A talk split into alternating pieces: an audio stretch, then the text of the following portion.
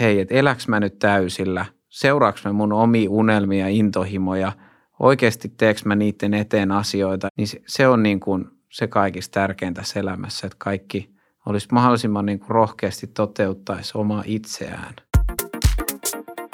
Suomessa on mahdollista rikastua voittamalla lotto, pelaamalla tosi hyvin jääkiekkoa tai ajamalla nopeasti autoa tai sitten tekemällä hyvät yrityskaupat.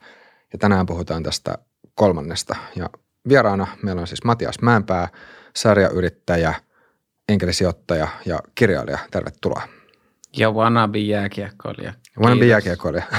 No niin, no sulla tulee melkein kaksi näistä kolmesta sitten. Niin, kyllä. Yes, ja juontamassa tuttuun tapaan Ramia Leevi. Joo, mä vaan munkin puolesta tosiaan. Joo, tänään siis puhutaan ö, yrittäjyydestä ja yrityskaupoista. Ähm, mutta sen lisäksi voitaisiin ihan lyhyesti tähän alkuun mainita se, että sulla on siis tullut Exit 2-niminen kirja just ulos, niin kerrotko lyhyesti, että mistä tässä kirjassa on kysymys?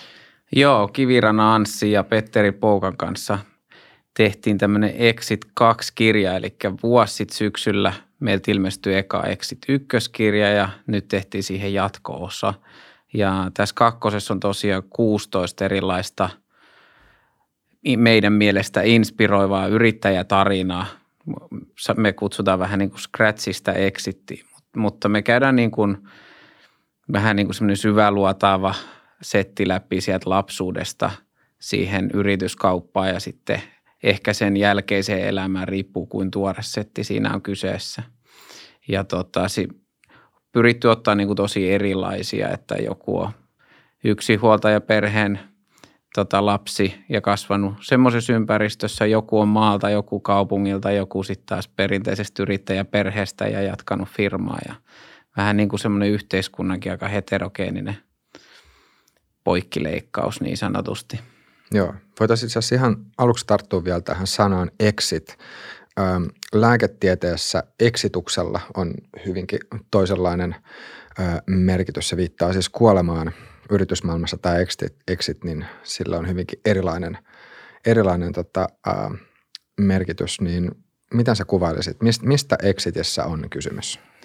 No exit oikeastaan, niitä on toki onnistuneita ja epäonnistuneita exittejä, riippuu vähän miten sen näkee, mutta miten me niin kuin exit yleisesti nähdään, niin, niin on niin kuin kasvuyhtiö, mikä on, on tehnyt menestyksekkään polun, lyhyemmän tai pidemmän ja, ja usein kun menestyksekästä liiketoimintaa tekee, niin sitten isot pojat, isot yhtiöt susta kiinnostuu tai pääomasijoitusyhtiöt ja, ja silloin joskus päästään kaupoille, eli yrityskaupoille ja silloin yrittäjät ja heidän takana olevat muut omistajat sitten myy osuutensa pois.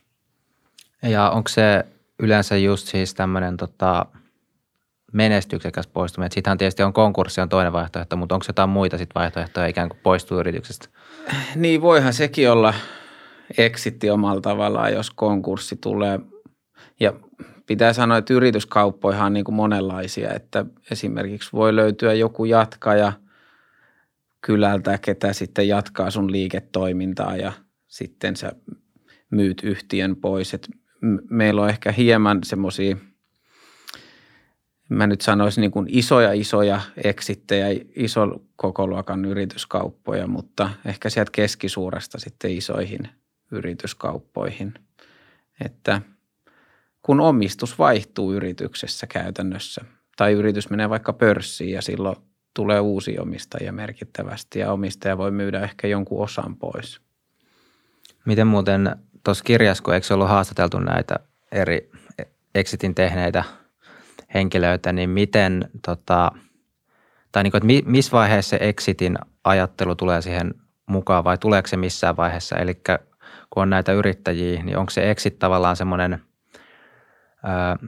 niin kuin tavoite siellä vai onko se ikään kuin sit vaan, että se vaan sitten tulee jossain vaiheessa. Että se, se mitä oma mielikuva on tai semmoinen ehkä, tämä voi olla harhainenkin käsitys, niin monesti puhutaan jotenkin siitä exitistä semmoisena tosi jotenkin vähän mystisenäkin tapahtumana, että no sitten joskus kun se exit koittaa, mm. että me ollaan sinne niin kuin menossa, niin miten se niin kuin oikeasti on? Niin, no kyllä mun mielestä sit pitää pystyä puhumaan, puhumaan jo niin kuin pidemmän päälle, että viiden vuoden päästä se on mahdollinen, mutta jos se on yritystoiminnalle pelkkä syy, että tehdään exitti, niin siinä kohtaa esimerkiksi jos nuori startup-yrittäjä hakee multa sijoitusta ja puhuu exitistä ja siitä, että miten tässä tehdään rahaa, niin kyllä mulla ainakin nousee sellainen punainen lippu tuolla pään sisällä, koska tota, jos sä haluat rakentaa jotain menestyksekästä tai, tai jotain arvokasta, niin sul pitää olla siihen oikeasti e, mun mielestä kaikki lähtee niin kuin intohimosta, että sä haluat tehdä sitä asiaa ja sitten ehkä seurauksena se liiketoiminta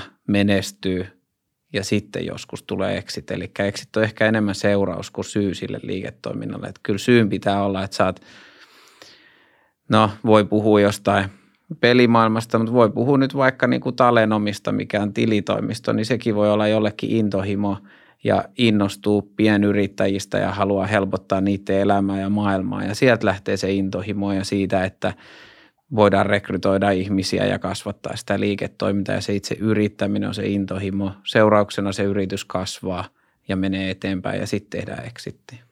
Joo, tämä on itse asiassa yksi osa, minkä on, on kyllä myös kuullut, että, jos, jos yrittäjäksi lähtee ensisijaisesti dollarin tai euron kuvat silmissä, niin silloin se yrittäjänä oleminen voi olla tosi raskasta. Mm, nimenomaan. Et, ja mitä sitten yrittäminen tarkoittaa, niin sekin on vähän semmoinen käsite sitten, että mä tykkäisin itse omalla tavallaan laajentaa, että koko meidän elämä on omalla tavallaan yrittämistä. Ei sun tarvi, ei sun tarvi olla Y-tunnusta, että sä oot yrittäjä. Se yrittäjä niin kuin selkein muoto oikeastaan toteuttaa itseään. Et mä en tiedä, onko teidän tässä systeemissä, kun istutaan ja tehdään jakso, että onko teillä Y-tunnusta, jos ei ole, ehkä teillä jossain kohtaa on, kun te intohimolla tätä teette, ihmiset haluaa sitä seurata, ää, asiat kehittyy ja sitten siitä voi tulla oikea liiketoimintakin. Joo, ehkä se voi sanoa, että kyllä tässä siis on, on Y-tunnus taustalla tällä hetkellä. Että, että joskus niin, eli tekin olette yrittäjiä. Joo, joo, näin voi sanoa. Öm, Mielestäni yksi, yksi semmoinen mielenkiintoinen vielä kela tähän yrittäjänä olemiseen liittyen on se, että, että miten sä, ja tämä ehkä vähän kanssa liittyy liiketoimintaan, mutta että mitä sun mielestä yrittäjyys pohjimmiltaan on, tai voisiko sanoa näin, että mitä on hyvä yrittäjyys? Mitä, mitä yrittäjä tekee? Mitä on hyvä yrittäjyys? No semmoinen, mikä, mikä luo hyvinvointia eri kohderyhmille se yrityksen ympärillä. Eli tärkeimpiä kohderyhmiä nyt on esimerkiksi työntekijät ja asiakkaat ja yhteistyökumppanit, joissain tapauksissa yhteiskunta, ää, ilmasta voi olla jollekin yritykselle semmoinen, eli tämän tyyppiset asiat. Eli sun pitää niin kuin kyetä ajattelemaan niitä eri kohderyhmiä, miten sen heitä pystyt auttamaan, että – maailma on niin kuin parempi paikka elää sen sun panoksen kautta. Kuulostaa nyt vähän semmoiselta herkältä ja tunnelmalliselta, mutta, mutta niin se niin kuin, niin se on. Jos mietitään Steve Jobsia, niin ei se intohimo ollut tehdä hitosti massia, vaan se intohimo oli tehdä maailman paras puhelin tai älylaite. Joo, ja näinhän se menee siis, että eihän yritys voi pärjätä, jos ei se tuota joillekin muille ihmisille jotain arvoa, että sä et oikeastaan voi itsellesi myydä mitään tai sanotaan, että silloin liike tota, voitto ei voi olla positiivinen. Niin tota, just se, tai että koska asiakkaat on niitä muita ihmisiä, niin sun on tavallaan väkisinkin kyettävä jollain tavalla sitä arvoa luomaan. Nimenomaan. Joo, mielestäni siis tämä lisäarvon käsite on jotenkin tosi semmoinen ähm, – hyödyllinen. Tai joskus aikanaan, kun itse näitä juttuja alkoi miettimään, niin mun mielestä se, se lisäarvo on jotenkin valais sitä aika paljon. I just se, että, että miettii niitä, miettii tavallaan sitä lisäarvoa sen kannalta, että, että miten pystyy, vähän niin kuin sanoit Matias tuossa, että miten pystyy hyödyttämään muita ihmisiä. Ja just se, että, että, että hyvä liiketoiminta on semmoista, missä – missä muodostuu niin kuin mahdollisimman niin kuin monta tämmöistä win-win-win tilannetta. Että jos, jos asiakkaat hyötyy, yrittäjä itse hyötyy ja koko muu yhteiskunta hyötyy siitä liiketoiminnasta, niin silloin se menee, menee sille oikeaan suuntaan. Nimenomaan. Ja sitten vielä, mulla tuli tuohon edelliseen mieleen siis, että tämä, että on jotain muita työmuotoja kuin yrittäjyys, sehän on itse asiassa suhteellisen uusi asia, että jos miettii tämmöistä niin kuin jotain maatalousyhteiskuntaa, silloinhan käytännössä kaikki joutuu elättämään niin kuin itsensä. Okei, oli joitain niin kuin tämmöisiä ää, talonpoikaisyhteisöjä, missä saattoi olla jotakin niin kuin muita ihmisiä siinä pienessä yhteisössä mukana, mutta kuitenkin tämä, niin sitten se on mun mielestä jännä miettiä, että miten nyt ja tästä eteenpäin on menossa, että, että paljon puhutaan myös siitä, että yrittäjyys niin kuin lisääntyy ja just tämä niin kuin eri, yrittäjyyden eri muodot lisääntyy, niin tota, onko meillä ehkä ollut tässä viime vuosina, viime vuosikymmenin aika kapea kuva sitten siitä yrittäjyydestä, että kun nyt tavallaan siitä puhutaan jotenkin uutena juttuna, että nyt tulee kaikki alustayrittäjät ja tämmöiset. Niin omalla tavallaan kapea ja kapea, mutta jos nyt miettii, että 50-100 vuotta vaikka sitten, että millaista oli syntyä vaikka Suomeen, niin ne lähtökohdat, että kuinka paljon sulla oli erilaisia mahdollisuuksia tehdä asioita, oli aika paljon kapeammat. Ja sitten taas kun miettii, että miten teknologia, netti on, mä en tiedä minä vuonna te olette syntynyt, mä oon syntynyt 87, niin mä oon elänyt lapsena sitä aikaa, kun se netti alkoi tulemaan ja meillä oli niin kuin himassa aika, että mä sain käyttää 10 minuuttia sitä modemia päivässä, että kuinka paljon kevyempää nykyään on alkaa tehdä erilaisia asioita eri, eri muodoissaan. Jos nyt vaikka me ollaan tässä studiossa, että jos olisi vuosi 92, niin mä en usko, että teille olisi ollut mahdollisuus tehdä tämmöistä. No ei, ei nyt oltaisi pystytty, oliko se sana striimaamaan vai miten se meni, mutta tota, jo kaikki niin kuin nämä laitteetkin maksoi jo niin paljon. Siis tietokonekin maksoi 90-luvun vielä tosi paljon. Että ainakin meidän perheelle se oli niin kuin investointi, nyt se on niin kuin käyttötavaraa, että kun läppäri hajoaa, niin sä haet heti seuraava. Ei, ei ole monta ihmistä Suomessa, kenelle ei ole tietokonetta tänä päivänä. Joo, mä oon itse asiassa kanssa syntynyt 87 ja okay. muistan myös erittäin hyvin nämä modemin raksutukset ja, ja myös se, että, että mistä, se, mistä se lähti liikenteeseen. Että silloin kun perheeseen tuli ensimmäinen ää, tietokone, joka oli 486, niin silloin se Tetris oli se kova juttu ja sitä, sitä tuli pelattua paljon. Öm, sitten voisi ehkä vielä tähän, tähän yrittäjyyteen jatkaa, tai yrittäjyydestä jatkaa sen verran, että ennen kuin mennään taas niihin yrityskauppoihin ja siitä, että miten, miten yrityksiä myydään, niin jos tietysti pitää olla sitten toimiva yritys. Et, et jos lähdetään siitä, että mitä – mitä sun mielestä, jos vielä pureudutaan nyt tarkemmin tähän kun yrityksen rakentamiseen, niin mitä, mitä kaikkea siihen tai siinä pitää huomioida? Että miten, miten rakennetaan semmoinen yritys, jonka sitten joskus tulevaisuudessa voi myydä, jos semmoinen tilanne sitten tulee? No aika hankala kysymys periaatteessa, mutta jos sen ottaa yksinkertaisena, niin oikea porukka. Se on niin kuin piste – että et, et jos mä oon vaikka nyt tämmöinen niin bisnesjannu ja, ja niin kuin myynti ja markkinointi ja hinnoittelu ja tämmöiset asiat on niin kuin mun juttu ja ehkä ihmiset, niin jos mä teen niin kuin softafirmaa, niin mun pitäisi löytää niin kuin paras mahdollinen teknologiajohtaja siihen, ketä, ketä koodaa kuin hullu ja semmoista niin kuin äärettömän hienoa jälkeä, niin siinä on aika hyvä kaksikko lähteä tekemään asioita, jos meillä on vielä samanlaiset arvot ja kemiat kohtaan. Että niin kuin porukka on kaikki kaikessa. Ja jos nyt mietitään näitä alkuvaiheen yrittäjiä, että missä ne yleensä mokaa siinä alussa, niin mun mielestä se menee melkein aina siihen ensin, että oletetaan hirveästi asioita. Eli tulee joku ajatus, idea mieleen, että hei, että tätähän maailma tarvitsee, tätä asiakkaat tarvitsee. Ja sitten sitä aletaan sitä tuotetta kehittämään. Ja sitten seuraavaksi, kun sitä tuotetta on vähän kehitetty, niin sitten mennään juttelemaan sijoittajien kanssa. Mutta jos siinä välissä olisi semmoinen vaihe esimerkiksi, että puhutaan 500 potentiaalisen asiakkaan kanssa. Että otetaan nyt esimerkkinä vaikka Taxify, mikä on nykyään, onko se Bolt, tämä tota, ison luokan niin kuin Eestistä tullut Uber 2 vai miksi, he ei varmaan tykkäisi, jos sanoisi Uber 2, mutta, mutta tämä founderi meni suoraan taksitolpalle juttelemaan niiden taksikuskien ja taksiyrittäjien kanssa, että miten hän pystyy helpottamaan heidän elämää, saamaan lisää, lisää tota, kyytejä ja niin edespäin. Ja sieltä, sieltä se niin kuin lähti.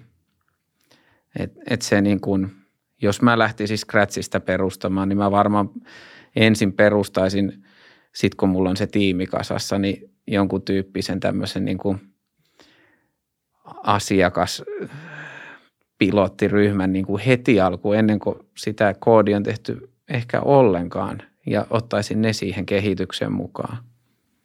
Eikö sit sitäkin sanot, oliko se Jyri, joka oli meidän podcastissa sanonut sitä, että niin kuin monesti sit parhaat yritykset ei itse asiassa välttämättä mene edes pitchaa niille sijoittajille, vaan sitten se niin kuin, ikään kuin menee sitten toisinpäin.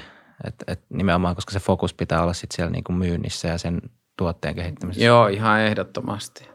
Sijoittajat on semmoinen pakollinen paha, vaikka itsekin itse sitä pääosin teen, niin, niin ei se voi olla startupille mikään niin kuin maali, että saan sijoittajia mukaan, vaan asiakkaita mukaan. Ja sijoittajat ehkä auttaa sulla saamaan bensaa, että sä pääset Helsingistä Turkuun asti, eikä homma laho siis Salon kohdalla.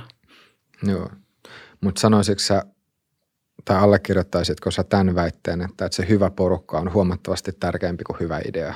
Joo, ihan ehdottomasti, koska idea on helpompi vaihtaa kuin sitä porukkaa. Ei idealla ole ihan hirveästi loppupeleissä merkitystä. Että, että tota, tai on sillä merkitystä, se on vähän raffi sanoa niin mustavalkoisesti, mutta porukka on niin kuin kaikki kaikessa. Ja on niistä sijoittajistakin joskus hyötyä, että, että se, että sulla on yksi, kaksi kummitätiä tai kummisetää siinä mukana, kunhan ei ole liikaa mukana, niin, niin joskus se helpottaa, ettei tarvi astua niin kuin samoihin kuoppiin kuin ne on aikaisemmin astunut, että välttää niin kuin turhia virheitä ja muuta, mutta totta kai se duuni ja menestys on aina ne yrittäjät sen tekee, eikä ne se taustaporukka. Miten sä muuten näet tämmöisen, että tai pystyykö tähän edes antaa mitään vastausta, että kannattaako perustaa yritystä semmoiselle alalle, missä on itse jo aikaisemmin toiminut vai sitten niin kuin ikään kuin hypätä johonkin uudelle alalle. Että se, mitä mä oon itse niin miettinyt, että se voisi olla niin kuin just hyvä, että jos tavallaan saat jotakin muuta kautta ikään kuin jo törmännyt semmoiseen niin ongelmaan, mitä sä sitten lähdet niin kuin sillä sun yrityksellä ratkaisemaan, eikä sitten välttämättä niin, että se jotenkin ää, niin kuin, vaan niin kuin ajatuksissa just ajattelet, että no itse asiassa olisi kiva muuttaa, että olisi jotenkin erilaista vaikka joku meidän mediakentällä joku juttu. Että jos sulla ei ole käytännön kokemusta siltä alalta, niin näet sä, että tuossa on ero, että jos sun lähtökohta on, että sä oot esimerkiksi työskennellyt sillä alalla jo – mm. vai että sä hyppäät niin kuin eri alalle perustaa? Molemmat, molemmat voi täysin toimia. Et esimerkiksi tota, ystäväpariskuntani Kivirannat niin oli aikaisemmin tehnyt ihan jotain muuta ja he oli ollut asiakkaana muutaman kerran ostamassa itselleen kodin ja huomasi, että hei, että kiinteistövälitysala kaipaa niin kuin aika paljon freesausta ja sitten perustivat Buu LKV, mistä tuli sitten viides vuodessa, tuliko siitä kolmanneksi suurin Suomessa, eikä heillä ollut – No sitten he hankki niin kuin LKV-tutkintoja näin ja opiskeli sille, että kunnioitti sitä alaa toki, mutta heille se oli vahvuus, että he tuli ala ulkopuolelta. Mutta en mä sano, että ainoastaan menestystarinat tulee niin, jos sä vaihdat alaa. Että. Mm.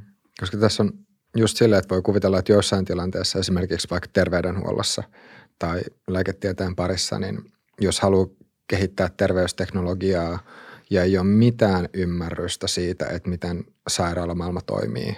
Tai, mm. tai ei ole mitään käsitystä niin kuin lääketieteestä sille, että mikä, mikä ylipäänsä niin kuin on lääketieteellisesti mahdollista, niin jotenkin voisi ajatella, että silloin tämä voi olla vähän haastava asetelma. Toisaalta taas sitten just se, että tulee jonkun tämmöisen alan ulkopuolelta, niin siinä voi olla se etu, että, että silloin myös ehkä on, on jotenkin avarakatseisempi sen suhteen, että ylipäänsä niin kuin miettiä, että, että mikä on mahdollista. Mm-hmm. Että jos sellainen tietyllä alalla kaikki on mennyt sen täysin samanlaisen mankelin läpi, niin sitten sit on voinut tulla semmoinen vähän, vähän niin kuin kollektiivinen putkinäkö niin. tietyssä mielessä. Tuskin Airbnb-perustajat oli hotelliyrittäjiä tai, tai tota Uberin founderit ei ollut varmaan kuljetusalalla aikaisemmin, että – et, et sillä tavalla niin kuin, tai Voltti on esimerkiksi tarina, Voltin tarina on tässä meidän kirjassa, niin tota, ei jätkät ihan hirveästi ollut niin kuin ravintola bisneksessä tai kuljetusbisneksessä ollut. Ja itse asiassa se tuote, miten se syntyi, niin, tai tämä appi, niin, niin tota, mäkin luulin, että se oli ensin se, se appi, mitä me nyt käytetään, mutta se oli jotain ihan muuta ja se liittyy ravintolas helposti maksamiseen. Ja sitten vasta alettiin sieltä, niin kun alettiin vaan tekemään, niin löytämään. Ja tämä on se toinen tärkeä asia, että Joo, vaikka sä osallistat niitä asiakkaita tai tätä pilottiryhmää siinä aluksi, niin se tempo ja se, että ensin tehdään ja sitten mietitään sen jälkeen, että meniköhän se hyvin vai ei. Että et tässä ennen kuin laitettiin tuo nauhuri päälle, niin kyselin teiltä, että kuinka monessa jakso teillä on menossa, niin mä en tiedä kuinka kauan te teitte semmoista niin kuin NS-tutkimus- ja kehitystyötä vai lähikö te niin kuin hankkimaan nämä systeemit ja lähditte vaan tekemään ja sen tekemisen kautta oppimaan ja sitten hirveä tempo, että sä teet nopeasti asioita ja opit koko ajan, niin se on ihan super tärkeää. No kyllä voi sanoa, että meilläkin oli se jälkimmäinen, jälkimmäinen strategia, että ei kaikkia, kaikkia laitteistoinvestointeja ei tehty ennen ekaa jaksoa.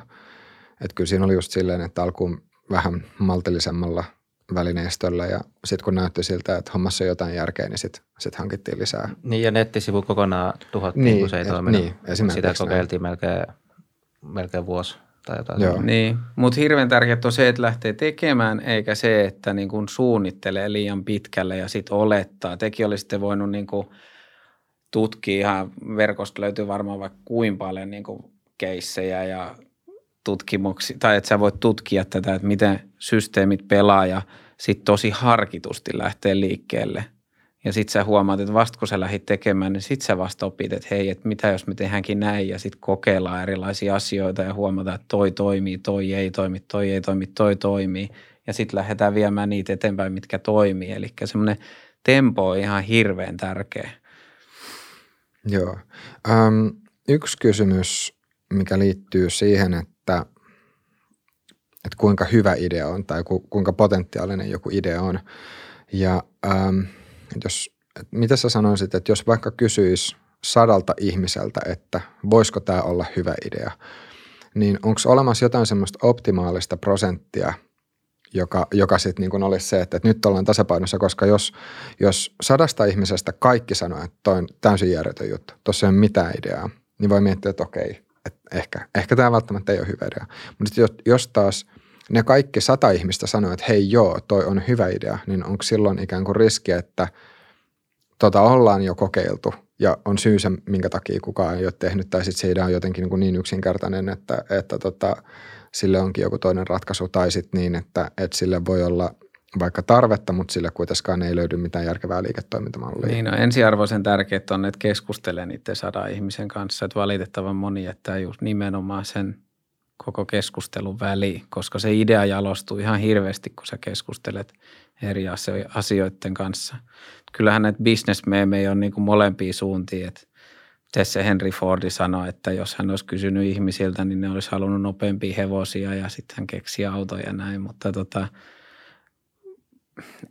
en mä usko, että tuohon on niin kuin semmoista niin tarkkaa, mutta mä menisin ehkä sen syvemmälle, että, että se on tosi helppo sanoa, että joo, että toi on makea juttu ja, ja tota, joo, mä voisin ottaa käyttöön, mutta kyllä mä kysyisin myös, että okei, no kuinka paljon sä oot valmis siitä maksamaan, koska se ei taaskaan se, että se raha on se syy, mutta se on jonkun tasoinen mittari ihmiselle – että kuin iso se pain pointti, kuin iso se ongelma tai tarve on ja kuinka paljon mä oon valmis maksamaan, että tuommoisia vaikka kuin paljon, että olemme kysyneet tuhannelta ja näin moni sanoo, että joo, toi on kiva juttu, voisi ottaa käyttöön ja sitten ne laittaa vaikka sen ilmaiseksi, niin ihmiset ei ota, koska se kynnys sille, että muuttaa sitä käytäntöä olikin liian suuri.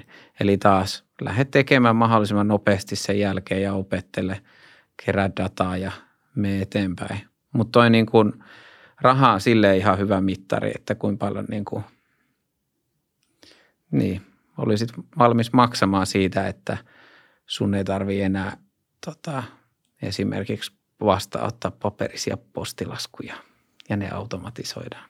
Ja sehän on hirveä, tai että ihmiset just, just sanoo monesti, että se on hyvä idea, koska se on vaan niin kuin helppoa, että sitten jos – sanoo, että, että no, tämä ei ole hyvä idea, niin se on, sitten tietää, että sieltä tulee seuraavaksi kysymys, että no miksi ei ole, ja sitten se joudut niin. niin alkaa joo, joo. vastaa, että pääsee helpommalla, kun ne sanoo. Joo, vaan, kyllä sä sen 100 prosenttia saat, jos sä haluat saada sen, että se ei ole ehkä se juttu, vaan se, että miten se sun idea jalostuu ja kuin isona ihmiset sen tarpeen tai ongelman näkee heidän elämässään. Joo, tästä tulee mieleen myös toi Elon Muskin SpaceX, äh, jos mä nyt en väärin muista, niin silloin kun Musk ensimmäistä kertaa visioi sitä, että tämmöisiä, tämmöisiä tota, äh, raketteja, jotka sitten vois laskeutua takaisin maan pinnalle sen sijaan, että ne vaan niin kuin, jo, niin kuin ikä, ikään kuin pistetään ilmakehässä tuusen nuskaksi. Et silloin kun Muskille ekaa kertaa tuli tämä idea, niin mun mielestä tai mulla on se käsitys, että sitä pidettiin vähän niin kuin kahelina. mm. että ei, ei toi, niin kuin toi ei tule toimimaan, ei ole mahdollista, ei tuossa mitään järkeä. Mutta kuitenkin, kun sillä oli se vahva visio, jota se puski eteenpäin, niin nyt, nyt sitten tiedetään, että mikä se lopputulos on. Ja tällä hetkellä NASAkin sitten jo ostaa SpaceXn palveluita tai käyttää SpaceXn palveluita ja maksaa niistä. Niin myös tämä on semmoinen mielenkiintoinen kysymys, että jos, jos nyt ajattelee, että on vaikka Ville 20V, jolla on, jolla on yritysidea ja sillä on, sillä on tosi vahva usko siihen omaan visioonsa. Ja se sitten juttelee kokeneemmille yrit, niin kuin yrittäjille, se juttelee potentiaalisille asiakkaille ja se juttelee sitten, sitten tota, vaikka jonkun tietyn, tietyn tota, tieteen tai teknologian alana kanssa niin kuin tosi kokeneille ihmisille. Ja sieltä tulee vastaukseksi, että ei tuossa ole mitään järkeä, niin, niin että onko se semmoinen, niin kuin, että semmoinen asia, minkä sit, mikä aina tarkoittaa sitä, että nyt, nyt kannattaa kuopata se idea? Vai voiko kuitenkin olla, että itse asiassa, että siinä vielä voi olla jotain, mutta että sitä pitää vielä vähän vaan jalostaa ja miettiä Niin, nimenomaan, että sit sitä lähdetään jalostamaan, että mihin suuntaan, että just ehkä niissä on tosi tärkeää niissä keskusteluissa, ei se kyllä tai ei, vaan se, että miten sä saat lisää informaatiota ja jalostat sitä ajatusta sun päässä. Et huomasin, kun tulin tänne rakennukseen, niin tuossa oli esimerkiksi toi Frameri on tuossa samassa talossa, niin niin tota, mä näen hirveästi samanlaisuuksia yhteen fir- firmaan tai tuotteeseen, mihin, mihin tuon Kivirana Anssin kanssa sijoitettiin. Niin jos miettii niitä puhelinkoppeja, niin, niin silloin kun Frameri-jätket, keitä en tunne, niin mä voin jotenkin kuvitella, että varmaan 95 pinnan naureskellut, että, että jengi lähtee niin kuin noita puhelinkoppeja lähette sitten myymään tonne, että ihmiset saa puhua rauhassa. Mutta nyt on vähän eri, eri tilanne ja, ja sama tämä table bed on sen nimi, eli se on tämmöinen kuuden hengen ruokapöytä, mikä muuttuu sängyksi vähän niin kuin kirja, niin sä avaat sen näin, niin sitten tulee sänky. Niin kyllä mekin saatiin niin kuin ihmetystä ja vähän naureskelua, että mihin pojat on lähtenyt nyt mukaan, mutta nyt ollaan jo 12 eri maassa on jälleenmyyjät ja, ja se on niin kuin lähtenyt hyvin etenemään, että – näistä on joskus vähän haastava puhua, että koska tota, ei ole semmoista yhtä totuutta. Ja sen takia hyvä muuten mä tulin tänne promoomaan kirjaa ja nyt mä sanoin, että sen takia kirjat on paskaa, koska tota, sä niin kuin koetat sieltä opiskella, että okei, että näin, näin niin kuin rakennetaan menestyksekäs bisnes ja tuommoinen malli ja niin edespäin, niin tota, tiedäpä häntä. Ehkä se niin kuin elävässä elämässä oppiminen ja tekeminen on niin kuin se kaikista tärkein, tärkein juttu. Ja joskus on niin, että huonompikin tuote menestyy, jos se porukka on tarpeeksi kova ja silloin riittävästi intohimoa ja on valmis kärsiä se unelma eteen. Joo. Nyt voitaisiin siirtyä taas tähän varsinaiseen päivän aiheeseen, eli näihin yrityskauppoihin. Niin tota, kuvitellaan nyt, että mulla ja Leivillä olisi tässä nyt joku softafirma, mitä me ollaan väännetty viimeiset vaikka seitsemän vuotta ja on liiketoimintamalli olemassa ja, ja business toimii hyvin ja, ja tota, nyt meille tulee semmoinen ajatus, että okei, että mitä jos siirrytään elämässä seuraavaan, seuraavaan vai, niin kuin vaiheeseen ja, ja tota, mitä jos sitten kun lähettäisiin tai otettaisiin tässä firmasta exit, niin mitä tämmöisten yrittäjien tässä vaiheessa kannattaa sitten ensimmäisenä miettiä? No jos mennään siihen, että te olette rakentanut menestyksekästä liiketoimintaa riippuen vähän minkä kokoinen, niin se on hyvin mahdollista, että teillä on joku puhelu jo tullut, että kiinnostaisiko strateginen yhteistyö. Se on semmoinen fiksu nimike sille, että ei kysytä, että voiko mä ostaa teidän firman. Ähm, No mitä me esimerkiksi tehtiin 2016, meillä oli siinä kohtaa sellainen tilanne, että, että firma oli kasvanut tiettyyn pisteeseen. Nähtiin, että alalla isot alkaa syömään pieniä ja me oltiin tämmöinen vähän niin kuin integraatioratkaisu ja nähtiin, että firmallekin on parempi, jos se löytäisi uuden kodin, niin kyllä me löydettiin niin kuin, tai etsittiin oikeanlainen konsultti, ketä ammatikseen myy firmoja. Ja sen jälkeen tehtiin tämän Translinkin kanssa semmoinen niin kuin shortlisti, että mitkä, mikä olisi sopivin koti tälle meidän Y-tunnukselle ja, ja sitten kontaktoitiin niitä sieltä sitten – tietty porukka innostui siitä, istuttiin niiden kanssa alas ja sitten se prosessi kestää vissiin normaalisti 6-12 kuukautta. Meillä se taisi olla 4-5 kuukautta, että se oli aika intensiivinen. Ja tota, sen jälkeen, kun te olette sen firman myynyt, niin todennäköisesti teillä on 2-3 vuoden lappu kädessä, että jatkatte siinä firmassa. Ja sen jälkeen jotkut yrittäjät jatkaa siinä firmassa – osana sitä ja jotkut sitten jää pois. Ehkä suurin osa jää pois siinä, koska sä oot vähän niin kuin rakentanut oman lapsen ja sitten kun kaksi vuotta on mennyt, niin se ei enää olekaan sillä tavalla sun. Aivan. Mutta eli siis tyypillistä näissä kaupoissa on just se, että siinä on joku kolmas osapuoli, joka sitten välittää sitä. Joo, ja montakin osapuolta, sitten kun se ostaja on iso, niin silloin useampi osapuoli, että siellä voi olla siellä heidän oma tiiminsä, mikä ostaa yrityksiä ja sitten yhden divarin, mihin se meni alle ja sitten heillä on erinäköisiä Ernst Youngia tai KPMG siellä mukana ja sitten joku lakifirma. Että siinä on aika iso porukka loppupeleissä sit pyörimässä asia ympärille. Riippuu vähän niin kuin minkä kokoisesta kaupasta puhutaan, että, että mun mielestä niin. Joskus se menee varmaan ihan kätellenkin, että jos kylällä on yksi parturikampaamo ja se on niin kuin eläköitymässä, niin, niin sitten ehkä koitetaan löytää kylälle joku uusi parturikampaaja, ketä sitten se liiketoiminnan ostaa. Että se riippuu ihan hirveän paljon sitten tietysti. Mutta et siellä voi olla monenlaista tahoa, jotka haluaa sitten hyötyä tästä kaupasta.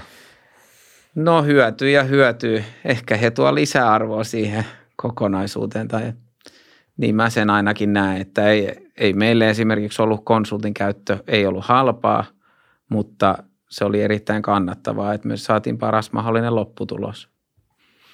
Joo. Öm, voisitko Matias sanoa, että, että mitkä olisi niitä tilanteita, missä sitten taas yritystä ei kannattaisi lähteä myymään?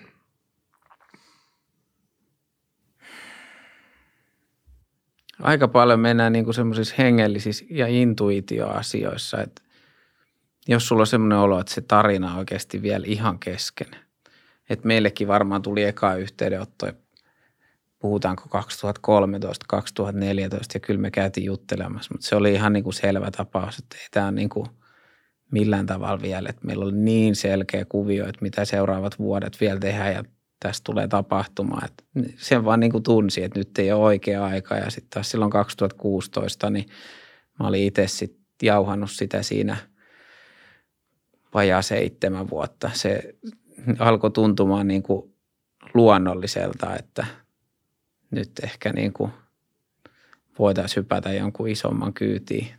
Mikä, mikä tämä teidän liiketoiminta olikaan ja mikä firma siis kyseessä? Ää, sen firman nimi oli PPG ja se nosti semmoinen kuin Visma, mikä on tämmöinen norjalainen tota, taloushallinton softatalo ja me tehtiin sitä niin kuin laskutuksen automatisaatio. Se oli niin kuin meidän, meidän se business. Helpotettiin PK-yritysten elämää käytännössä.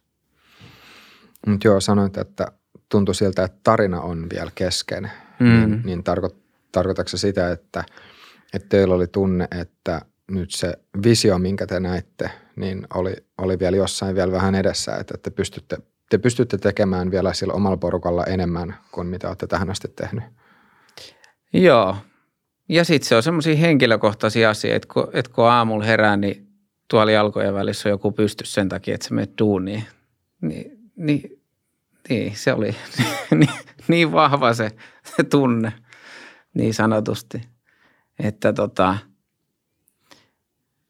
ja meillä oli niin selkeä, selkeät suunnitelmat, että mitä me tässä näin tehdään ja me oltiin löydetty se oma paikkamme siitä. Sitten se oli niin kuin tämän henkilökohtaisen tunteen lisäksi, niin se maailma oli myös muuttunut hirveästi. Et siinä oli muitakin yrittäjävetosia taloja silloin, silloin tota kasvamassa meidän, meidän rinnalla ja edessä ja takana, mutta sitten me oltiin niin kuin 2016 vähän niin kuin viimeinen mohikaani ja, ja muut oli vähän niin kuin ostettu pois ja me oltiin viimeinen tämmöinen keskisuuri toimija ja me oltiin itsenäinen ja, ja tota, mä luulen, että, että kun miettii sitä firman niin kuin tilannetta, että se oli niin kuin parempi, parempi, että se menee osaksi, osaksi toista taloa. Joskus se on myös niin, en tiedä, mutta jos miettii tuota volttia, niin volttihan ehti kasvaa aika isoksi, niin, niin sitten siinä tulee myös tämmöiset niin kuin taloudelliset jutut, että yrittäjäriski rupeaa olemaan niin kuin oikeasti aika suuri, että sijoittajat sijoittaa ja, ja ne haluaa sitten taas kymmenkertaistaa sen oman sijoituksensa ja, ja sä oot niin kuin nuorena kundina muka, mukana ja sulla on oikeasti all in ja ehkä muksutkin kotona, niin ehkä sä haluat niin kuin – myös vähentää sitä sun yrittäjäriskiä ja sitten vaikka myydä osa, osan pois tai näin, niin tilanteet on erilaisia.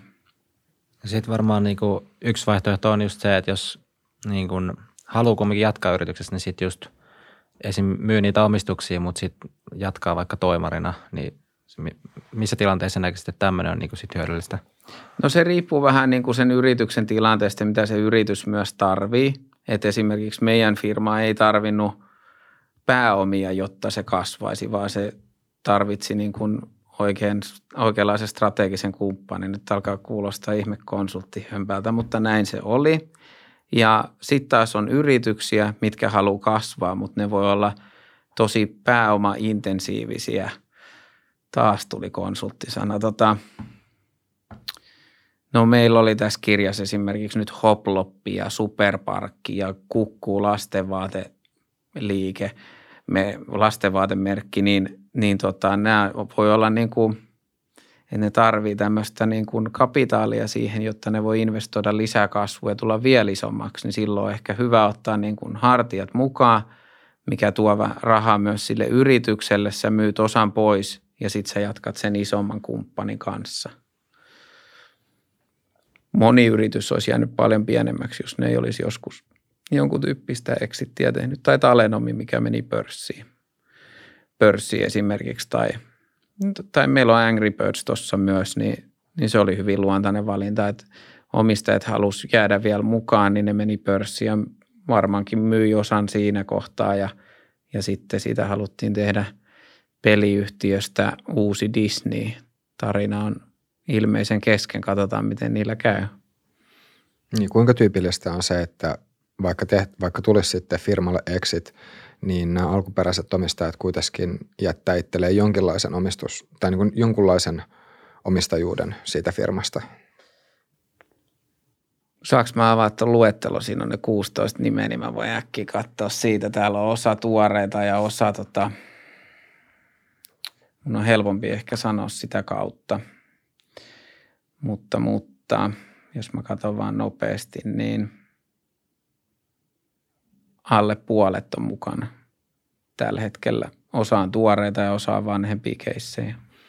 Joo, koska tuossa just, just ajattelee sen näiden insentiivien kautta, että jos, jos, omist, jos nämä alkuperäiset perustajat vielä jää firmaan joksikin aikaa, niin silloin voi ajatella, että, että, että jos niillä on vielä omistu, jonkun, jonkunnäköinen omistus siitä firmasta, niin silloin se on insentiivi vielä toimia sen firman – Kyllä, firman, kyllä. firman edun mukaisesti. Kyllä, kyllä. Ja pörssilistautuminen usein on tosi luonnollinen, että se voisi olla jopa moraalitonta, että jos sä viet yrityksen pörssiin ja sä jäät viikon päästä pois, koska sä oot, niin, no ei niin tehdä. Se olisi hyvin erikoista ylipäätään. Ja siellä ihmeteltäisiin, että mitä luur, luurankoi täällä on kaapissa, kun niin myyjät lähtee heti. Ehkä enemmän kannattaisi sitten omistajana lähteä vuosi ennen sitä pörssilistautumista pois ja palkata toimari ja sitten se vie sen pörssiin, niin sitten se ehkä tuntuisi vähän luonnikkaammalta. Mutta joo, muutama täältä on edelleen. Joo. Tiedätkö, että onko maailmalla sitten ollut tämmöisiä keissejä, missä, missä olisi tullut massiivisia eksittejä tai sitten tämmöisiä isoja pörssilistautumisia ja – sitten sen jälkeen tota, ä, alkuperäinen perustaja olisi hyvin nopeasti häipynyt rahojen kanssa muualle? No ei nyt tule ainakaan heti mieleen, mutta voihan joskus olla myös semmoisia tapauksia, että se suunnitelma, että se founderi jatkaa siinä, mutta sitten ei enää suunnitelmat mennytkään uusien omistajien kanssa, kun ollaan pörssissä, niin sen mukaisesti. Että tota, mä en tiedä kuinka mahtoi toi vaatemerkki. Mulla on itse, itsellä pieni tiketti, koska mä tykkäsin siitä tarinasta niin paljon. Toi brittiläinen tämmöinen Superdry, mikä tekee, ei ollut Superdryn paita, vähän samantyyppinen. Mutta siis tekee boksereita ja teepaitoja ja huppareita, niin, niin siinä esimerkiksi firman tarina meni niin, että kaksi tyyppiä rakensi hyvin menestyksekkään bisneksen. Sen jälkeen, en tiedä oikein mitä tapahtui, mutta tuli ammattijohto. Sen jälkeen firma lähti merkittävästi alaspäin ja pörssikurssi samaten. Ja omistajat oli edelleen merkittävässä omistuksessa. Ne omisti varmaan 30 pinnaa näin raffisti. Niin siellä oli jotain erimielisyyksiä, mutta tota, sitten oli yhtiökokous ja 50,5 prosenttia äänesti tämän vanhan perustajan takaisin hallitukseen. Ja samana päivänä koko hallitus erosi ja toimari erosi ja hänestä tuli tota, VT-toimari uudestaan tästä founderista ja nyt ne rakentaa uutta superdraita siitä ja mä innostuin tästä tarinasta, että nyt ne founderit sais sen uudestaan niin kuin lentoon. Ja niinhän on esimerkiksi Tur- Turusta niin semmoinen firma kuin Hesburger on myyty 80-luvun loppupuolella muistaakseni – ja se oli ihan ok bisnes siinä kohtaa. Ää, ei ollut enää uusi omistajien jälkeen, se meni yrityssaneraukseen ja sitten Salmela osti sen takaisin ja silloin vasta Hesburgerista tuli tämmöinen iso Hesburger, mikä me tänä päivänä tunnetaan. Tarinoja on aika paljon erilaisia käänteitä ja varmaan vähän niin kuin aviosuhteissakin, että joskus joku ero ja sitten palaa vielä takaisinkin. Joo. Koska on jollain tavalla, voisiko sanoa, että ymmärrettävää, että voi tulla sellainen tilanne, jossa sitä founderilla on vahva visio ja sitten jos tulee exitti, firma myydään, niin sit se taho, joka sen yrityksen on ostanut, niin jos se ei ihan täysin jaa, jaa sitä samaa visioa tai näe sit sitä samaa visioa, niin sitten se liiketoiminta ei välttämättä Joo, ja semmoisia, se, sillä tavalla epäonnistuneen eksittejä tulee yllättävänkin paljon – ja se on vähän niin kuin, se on sääli. Se liittyy siihen yrityskaupan niin kuin intensiivisyyteen, etenkin jos on enemmän kuin yksi ostajakandidaatti, niin siinä tulee kaikille vähän niin kuin kiire. Ja sitä yritetään klousata nopeasti. Ja sitten paperille ehkä kaikki näyttää hyvältä, mutta sitten ei niin kuin tarpeeksi oikeasti tutustuta siihen, että mitä täh, mitäköhän tässä haluttaisiin niin kuin yhdessä tehdä – ja etenkin tämmöisessä mallissa, jos se uusi omistaja vaikka omistaa 51 prosenttia tai 55 prosenttia, sitten voidaan aika äkkiäkin huomata, että hei hetkinen, että noillahan täysin erilaiset ajatukset tai, tai ei löydy semmoista yhteistä kemiaa ollenkaan. Ja on, on semmoisia esimerkiksi ykköskirjassa oli yksi, yksi mikä, missä tota, toimari takas sijoitti koko sen – summan, mitä hän itse asiassa yrityskaupassa sai. Ja oli tarkoitus tehdä niin kuin merkittävästi isompi tarina. Ja, ja aika nopeasti sitten, mä en muista käviksi niin, että sitä uusomistaja itse asiassa heitti tämän perustajan pihalle. Ja sen jälkeen yritys menikin hieman huonommin ja nykyään niiden osakkeiden arvo ei missään nimessä ole se, mitä, mihin se perustaja sen kasvatti, mikä aika surullinenkin tarina – että tota, rapates roiskuu tai miten sen sitten ottaisikin. Ja näinhän, näinhän siis kävi Steve Jobsillekin, että Jobs itse erotettiin perustamastaan yrityksestä eli Applesta. Joo, mutta sitten siinä loput kävi hienosti, että mies tuli takaisin ja sitten se vasta lähtikin isoon kukoistukseen, että on varmaan aika paljon semmoisia tarinoita, että sit sitä miestä tai naista ei enää näkynyt ja, ja näin, mutta – jos sä oot kerran pystynyt rakentamaan bisneksen nollasta menestyksekkääksi, niin kyllä sun nyt aika hyvät todennäköisyydet on tehdä se sitten jollain muilla tavoin se seuraava intohimoinen unelma. Niin tuossa vähän kun kuulostelee, niin kuulostaa siltä, että siinä on aika iso riski, kun omistaja vaihtuu, että just näitä tavallaan kauhutarinoita, että se lähteekin menee niin kuin alaspäin, niin tuntuu olevan sillä aika paljon, että se ei suinkaan ole mikään semmoinen automaatio, että yrityskauppa aina tuottaisi niin hyvän tuloksen sitten. Että. Näinhän se on, että, että tota, uusi omistaja kun tulee taloon, niin joko se osaa hoitaa sitä hyvin tai erilaisesti tai huonosti, että, että siinä on erilaisia vaihtoehtoja. Aina asiat ei mene suunnitelmien mukaan. Että jos firmansa myy yli 50 prosenttia, niin silloin pitää oikeasti ymmärtää, että ei enää se valta ja mahdollisuus vaikuttaa ole enää sulla vai jollain muulla, niin, niin silloin pitäisi niin kuin jotenkin turvata se oma selusta sitten siinä. Helppo sanona jälkeenpäin tuommoisessa keississä, mutta.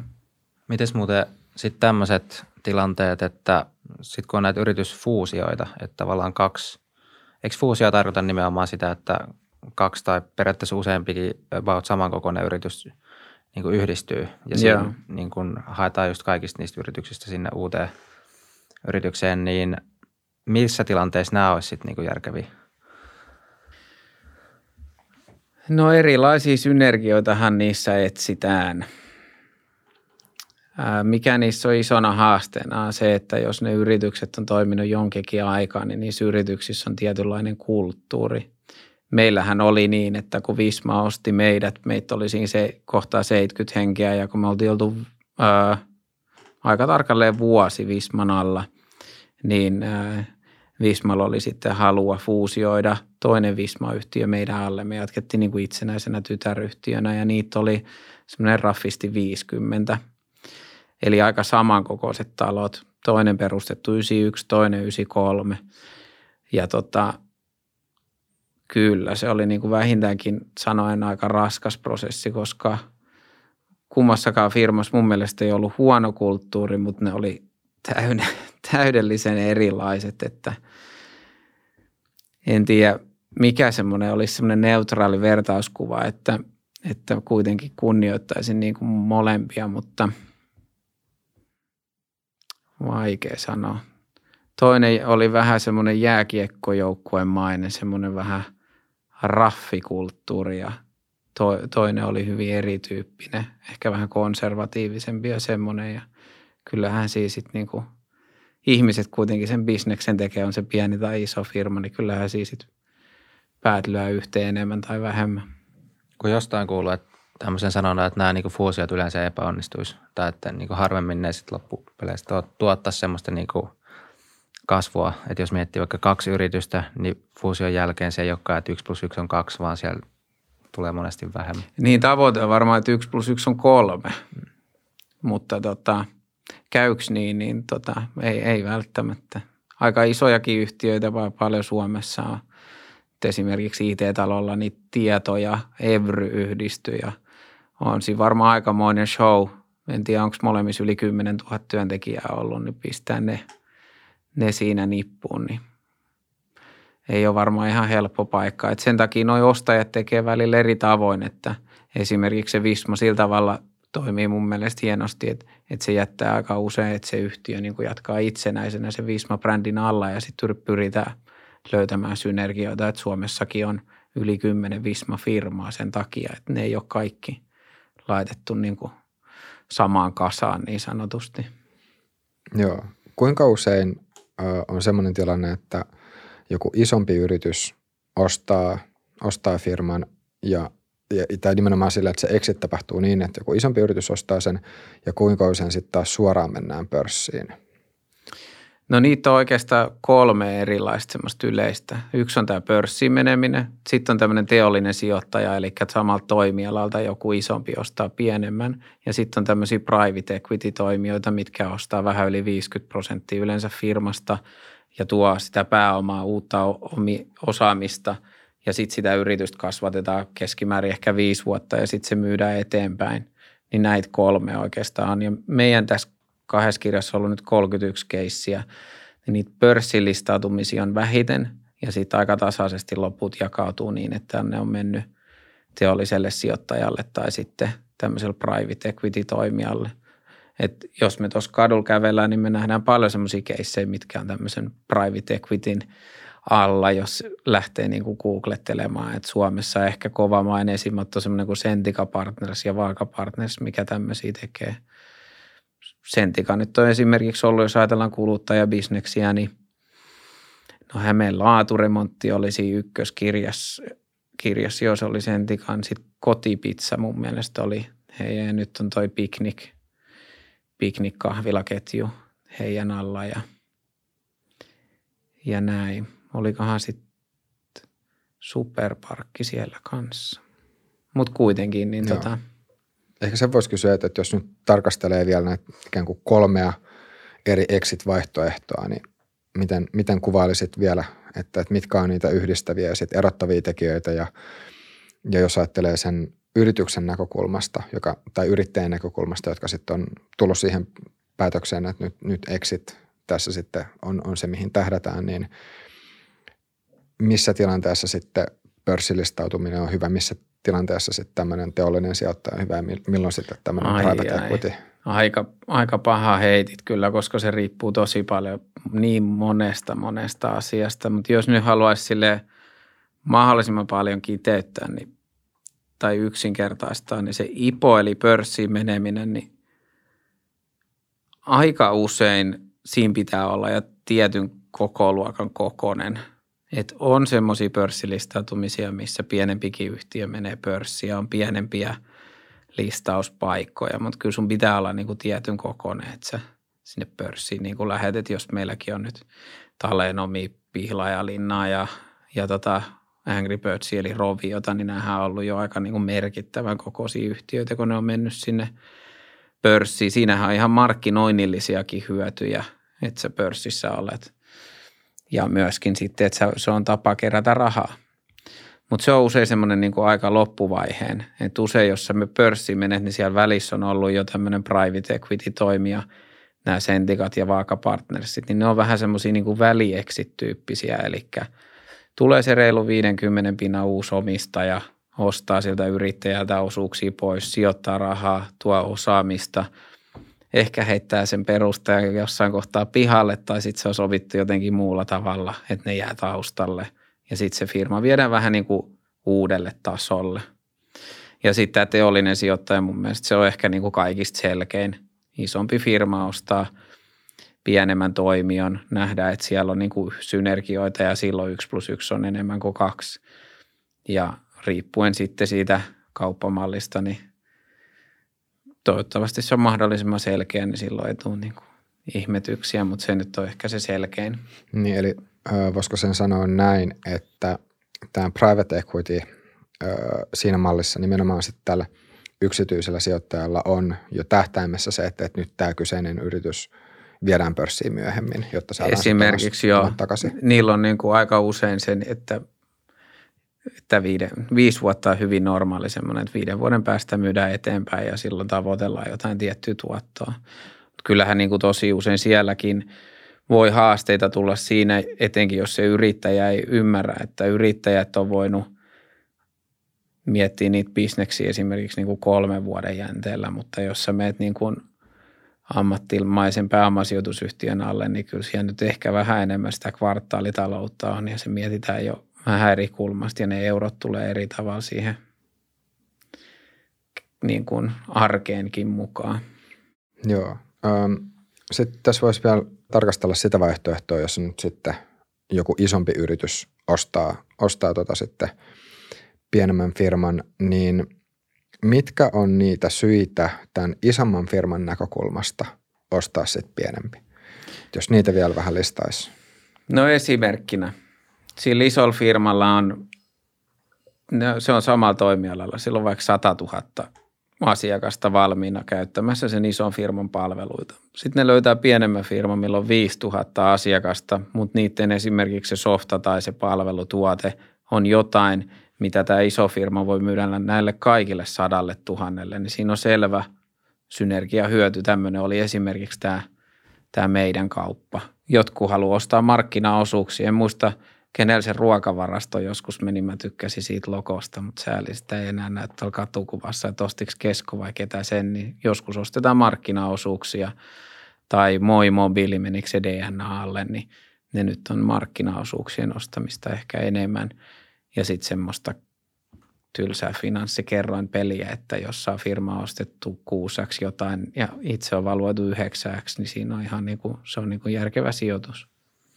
Niin, eli siinä joutuu tavallaan laskemaan sitäkin, että kuinka, tai että välillä voi just tulla kannattavammaksi ostaa joku pienempi kilpailija pois, kun sitten käyttää niin kuin resursseja siihen kilpailuun. niin, siihen orgaanisen, niin isot firmat usein niin kuin puhuu orgaaninen kasvu ja sitten on nämä yritysostot.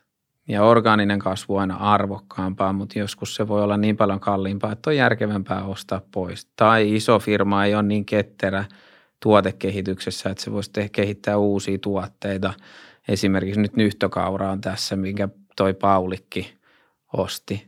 Niin se oli hyvin semmoinen luonnollinen win-win kauppa ainakin. Näin on ymmärtänyt, missä nyhtökauraa saadaan paremmin maailmalle. Ja Paulik, jos olisi lähtenyt itse kehittämään sitä, niin en tiedä millaista nyhtöä siitä sitten olisi tullut.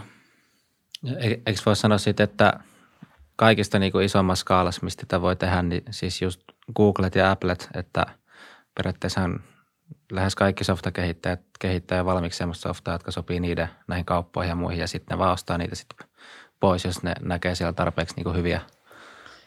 Niin, niin, en tiedä, siinä voi tulla intressiristiriitoja, mutta, mutta näissä, että jos markkinapaikka lähtisi omistamaan niitä omia tuotteita, mitä nyt joskus on, esimerkiksi nyt Kesko on varmaan hyvä esimerkki, kun näillä on tullut näitä pirkkatuotteita, niin ne kilpailee itse asiassa niiden tuotteiden kanssa, kenen kanssa ne tekee kumppanuutta, niin siinä voi olla ehkä tuommoisia riskejä. Että.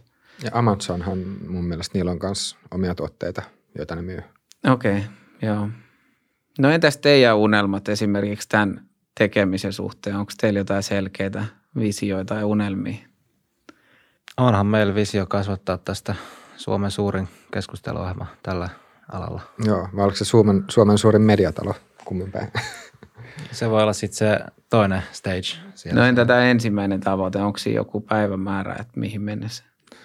Öm, ei, musta tuntuu, että ei mitään semmoista niinku suoraa että kyllä tällä hetkellä siis, jos nyt puhuu vakavissaan, niin että se, se mistä me tykätään itse on nimenomaan näiden mielenkiintoisten keskustelujen käyminen. Ja sitten tuntuu silleen, että on vaan tosi vahva drive tuottaa niitä keskusteluja ja, ja tota, sitten katsoa, että kuinka pitkälle se vie.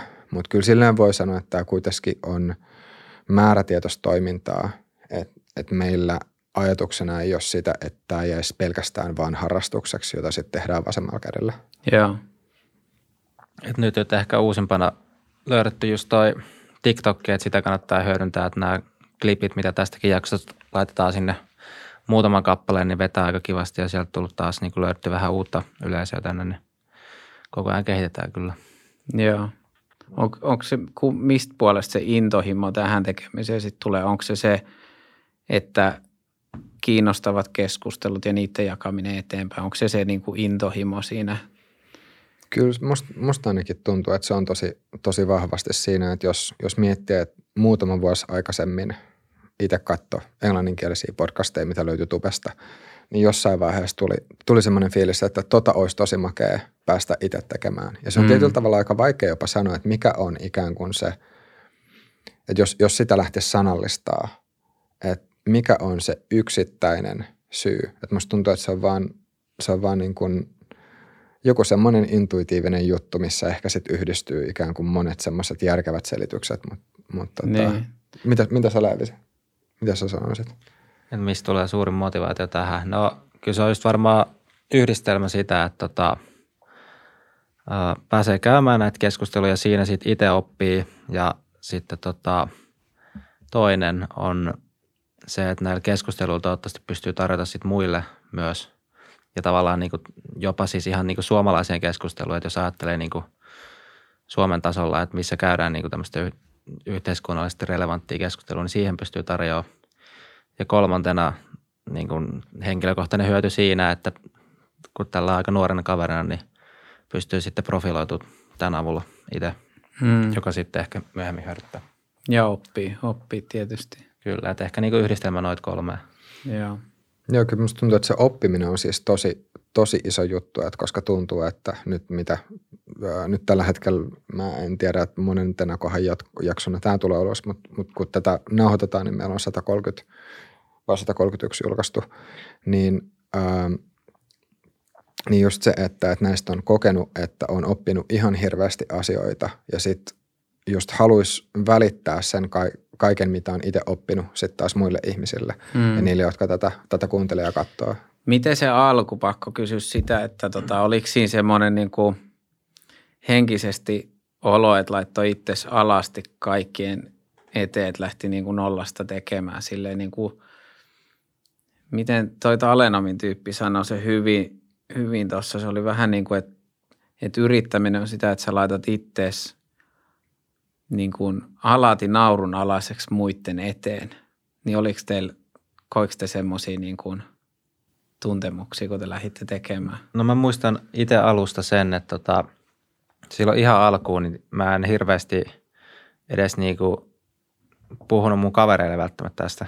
Sitten vasta kun oli niinku muutamia jaksoja jo tehnyt ja se oli sen ihan niinku ekan alun ylimennyt, niin sitten vasta alkoi enemmän niinku hypettää vasta niinku kavereille ja muille. Että et kyllä siinä alkuun varmaan joku oli semmoinen, niinku, että vähän mietti, että – että, niin kuin, että kehtaako tästä nyt kertoa ja onko tämä nyt, niin kuin, onko mä nyt ihan nolo, kun mä teen tämmöistä näin.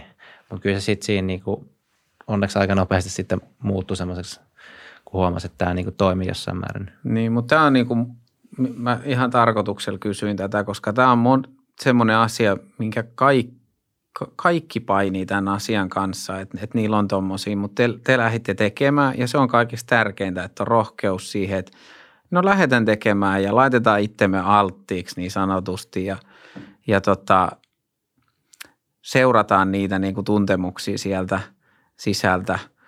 Eletään niin kuin täysillä ja halutaan niin kuin löytää se oma polku. Ei se tarvii sitä Y-tunnusta. Teillä on se Y-tunnus, on nyt silleen huono esimerkki, mutta se voi olla mitä vaan. Et se, se niin kuin, että rohkeasti laitetaan itsensä alttiiksi – ja se on myös niin kuin tuon kirjan tavoite, että joku oppii siitä jotain ja joku ei, mutta se on kaikista tärkeintä, että siinä tulisi semmoinen olo, että hei, että eläks mä nyt täysillä, seuraaks mä mun omi unelmia, intohimoja, oikeasti teeks mä niiden eteen asioita ja onko mä valmis tekemään. Niin se, se on niin kuin se kaikista tärkeintä elämässä, että kaikki olisi mahdollisimman niin kuin rohkeasti toteuttaisi omaa itseään – Joo, musta tuntuu, että mä, yksi, yksi tapa, millä mä voisin ehkä kuvailla sitä, sitä silloin, kun tämä koko puheenaiheen ensimmäinen, tai kun ensimmäistä kertaa tuli ajatus tästä puheenaiheesta, että mitä se voisi olla, ja silloin siitä tosiaan oli vielä, vielä niin kuin, se oli niin kuin yhdistelmä nettisivua ja, ja podcastia ja vähän kaikkea mahdollista, kaikkea mahdollista ja se oli, se oli sillä ehkä vähän sekavampi pakka. Ja tota, ähm, sitten aina ajoittain ehkä miettiä sitä, että okei, että onko tämä nyt ikään kuin fiksua, onko, tässä mitään järkeä. Mutta sitten jossain vaiheessa huomasi, että, että se oli niin kuin, se oli vähän semmoinen magneetti. Että ihan, ihan sama, mitä mä muuta mä tein, niin tuntui, että sitten oli joku semmoinen asia, minkä, minkä luokse sitten magneetin lailla vaan päätyi. Et se, oli, se oli semmoinen juttu, että, että vaikka olisi pyrkinyt olemaan niistä jutuista erossa, niin sitten sit ne kuitenkin tuli vaan mieleen ja, ja tota, että sitä oli pakko tehdä. Et se, tuntui, se tuntui jopa semmoiselta, että ää, mä en tiedä, onko joku obsessio oikea, oikea sana kuvaamaan sitä, mutta vaan semmoinen, että mulla ei ole, mulla ei ole tässä itse asiassa vaihtoehtoa, että nyt on, mun on vaan pakko tehdä tätä mm. ihan sama. Mm. Että et se ajoittain tuntui ehkä vähän, vähän jopa ton tyyliseltä. Tämä nyt saattaa olla pikkasen kärjestetty, kärjestetty kuvaus. Mutta... Joo, joo, mutta saan kiinni. Ja pitäisi aina muistaa, että sä joko voitat tai sit sä opit. Että et niin kuin ei semmoista asiaa olekaan kuin häviö ja häpeä ja semmoinen. Että sä joko voitat tai sit opittiin ja sitten lähdetään tekemään jotain muuta tai jalostetaan sitä eteenpäin. Et rohkeus on niin kuin kaikki kaikessa. Voisiko se itse asiassa Matias sitten sun omaa yrittäjätaustaa, että miten, miten sulle tämä yrittäjäksi lähteminen ihan aluksi, miten se miten se, tota, tai miten, miten susta tuli yrittäjä?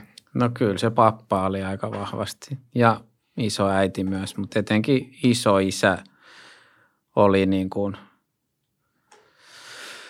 oli semmoinen tärkeä, tärkeä hahmo ja ei ole enää olemassa tässä maailmassa, mutta, mutta on niin kuin semmoinen, kenellä vähän niin kuin haluaa edelleen näyttää jollain tavalla, että he oli maatilayrittäjiä tuolla Turun saaristossa Kustavissa ja olinkohan mä sitten kuusivuotias, kun ensimmäinen kesä, niin, niin tota, sen mä muistan niin kuin elävästi, että silloin laitettiin niin kuin, niin oli mansikkamaa siinä, niin aamu alkoi sillä, no ne oli varmasti käynyt jo sijat syöttämässä, mutta aamu alkoi joskus 7-8 aikaa, sitten alettiin kerää mansikoita ja ja menikö he ekat yksi, kaksi kesää niin, että pappa oli mukana Kustavin torilla, kun myytiin niitä mansikoita ja sen jälkeen sitten mä aloin olemaan niin kuin, mulla oli pikkuveli, niin sitten oltiinkin kahdesta ja ne tuli iltapäivällä hakea sieltä pois. Ja meillä ei ollut mitään tuntipalkkaa eikä mitään, vaan se oli enemmänkin niin, että, että tota, kuinka paljon mansikoit myytiin, niin sen verran sitten saatiin niin kuin kesätyöstä rahaa ja me ihan oikeasti painettiin niin kuin oikeita duunipäiviä ensiksi kerätä mansikoita ja sitten niitä myydä. Ja, ja kyllä se niin kuin alkoi iskostua siihen, että alkoi miettiä niin kuin illalla, kun meni nukkumaan, että jos mä kerään 10 litraa enemmän ja myyn ne, niin sitten mä saan näin paljon enemmän ja että miten saa myytyä, että kokeiltiin kaiken näköistä, että meillä oli välillä joku tarjouslappu siellä ja sitten huomattiin, että ei ihmiset osta mansikoja sen takia, että ne on halvempia kuin sillä, vaan sillä, että sä hymyilet ja ne asiakkaat tulee takaisin ja jos sä pystyt jotain asiakasta siinä jututtaa ja naurattaa, niin sitten siihen yhtäkkiä kerääntyy jonoa ja tämän tyyppisiä asioita. Eihän mä silloin tajunnut, että se oli jotain yrittäjyyskasvatusta, mutta sitä se oli niin kuin parhaimmillaan. Ja tota, paljon niin kuin mietin sitä, että miten mä, mulla on kaksivuotias tytär nyt, että miten mä pystyn sitten häntä, ei nyt vielä, mutta pari vuoden päästä sitten jollain tavalla yrittäjyys kasvattaa jollain tavalla niin sille luonnollisesti, ettei se tule niin kuin pakon kanssa, niin, niin olisi niin kuin tärkeää, että, että kyllä se sieltä niin kuin tosi nuoresta lähti. Ja sitten kun sai semmoisia, siitä sai onnistumisia ja sitten siihen rohkaasti, että ei se ollut niin kuin, että pakotettiin keräämään mansikoja, vaan siihen annettiin mahdollisuus ja sitten siitä innostui ja sitten sitä annettiin niin sanotusti propsit siitä, että – että hieno päivä ja kuinka paljon myit ja niin edespäin. Sitten se meni vähän silleen heviksi, että no sä oot sama ikäinen kuin mä. Mä sain, en, muista, en tiedä milloin sä sait, mutta olikohan niin kuin, kun mentiin seiskaluokaan, niin sain ekan puhelimen. Niin tota, Suur, suurin piirtein sitä aikaa. Joo, niin pakko jakaa hauska tarina siitä, koska sitten me edelleen mentiin sinne Mansikkamaalla kesätöihin Kustaviin, niin tota, mentiin sinne ja, ja mä olin hävittänyt sen puhelimen. Ja, ja se oli niin kuin aivan surkea juttu, koska meidän perheessä oli niin, että mä itse sit ostan niillä omilla säästöilläni, eli niillä mansikkarahoilla uuden puhelimen ja mä en niin kuin hyväksynyt sitä ollenkaan, että nyt me tultiin tänne tienaamaan ja nyt mulla menee kaikki siihen, että mä oon hävittänyt sen puhelimen ja meni pari iltaa, kun mä niin kuin vänkäsin ja vänkäsin isoäidiltä, että nyt pitää keksiä joku toinen bisnes, millä mä pystyn ne puhelinrahat tekemään. Ja sitten se heitti silleen valkoisen valheen, että se sanoi, että hän tarvii käpyjä. Olikohan se sitten penni per käpy, mitä mä sain, kun mä keräsin niitä. Ja Freudi oli hienosti tiimihengessä mukana ja sitten kun oli mansikkapäivä ohi, niin me mentiin mettään kerää käpyjä ja me kerättiin niitä ihan jäätävä määrä. Ja tota, sitten kun oli kesätyöt ohi, niin mä laitoin kaupunkikengät takaisin jalkaan ja toinen ei mennyt millään jalkaa ja se johtui siitä, että siellä oli se puhelin. Mutta siitäkin mä olin vaan sitten iloinen, että jes, että en tiedä kuinka meni, että mä tajusin, että ei niistä käpy, käpy mihinkään tarvittu. Mutta. Opettavainen tarina. Joo. Miten sä muuten Matias sitten ajattelet ihan ylipäänsä – ö, yrittäjyyttä tai yrittäjyyskasvatusta ja, ja tota suhtautumista yrittäjyyteen suomalaisessa yhteiskunnassa. Että tarvittaisiko me esimerkiksi kouluihin enemmän, enemmän tota yrittäjyyteen liittyvää opetusta? No joo, mutta mun mielestä tämä tapahtuu ihan tosi hyviä asioita. Että esimerkiksi ystäväni Nurmisen Mikko on perustanut tämmöisen pikkuyrittäjät, missä ne käy alakouluissa opettamassa ja pitämässä tämmöisiä pikkuyrittäjät kursseja, missä perustetaan yrityksiä. En mä usko, että ihan supermonessa maassa esimerkiksi tehdään tämmöistä. Että tota, me ollaan nyt asuttu reilu vuosi Luxemburgissa perheen kanssa ja siellä tota, kävi yhden perheyrittäjän kanssa lounaalla ja hän oli huolissaan siitä, että luksilaisista yli 50 prosenttia on julkisella sektorilla töissä.